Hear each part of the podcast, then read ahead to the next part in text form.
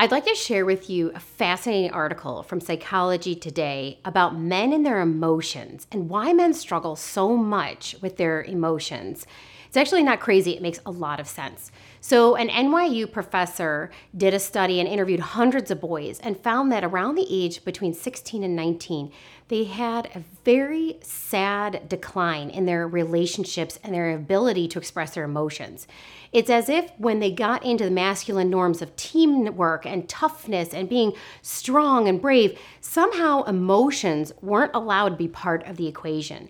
So, what they found was that the world became dull and hard and boring, and they experienced a kind of male depression that happens because they didn't feel like they had the tools to go into a relationship and express their emotions, their needs, their wants. It's kind of like if you went into a boxing ring with your hands tied behind your back. I don't care how good of an athlete you are or how good of a boxer you are, you're just gonna get beat up.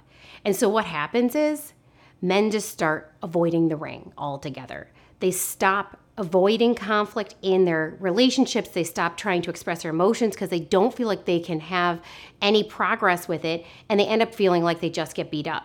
But the problem is, this really shows up in our relationships, especially with a man and a woman, because men ultimately are fearing abandonment and they feel that if they bring up their needs or their wants or express their concerns, they're actually going to make the situation worse. And what happens is men are primarily raised by women. So when they're in an adult relationship with a woman, oftentimes they feel childlike. They remember the dependence that they had on a woman, and fighting with an adult woman can actually make them feel very small and insecure and inadequate. So they just avoid it altogether.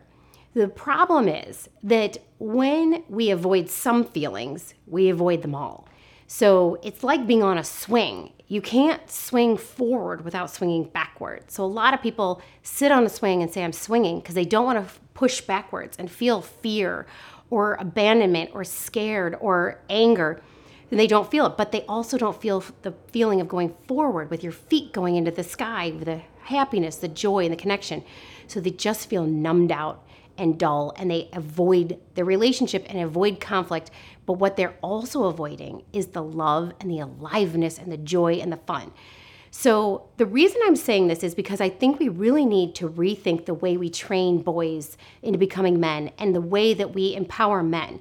So, women, I have a word with you. We got a lot more permission to express our fear and our sadness, and we have so much more support around expressing our emotions. And our men don't have that kind of support.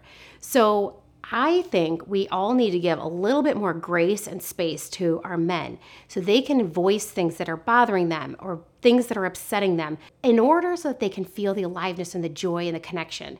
If we can encourage men to have the basic same human needs that we all do, meaning to be loved, feeling secure, connected, feeling heard, respected, then we're all going to do better. Our relationships will do better, our men will do better, and we will do better as well. So I really hope that you, if you have a man in your life and he expresses something, give him some grace and space because we really need to have it all full circle for us to be enjoying our life and going forward.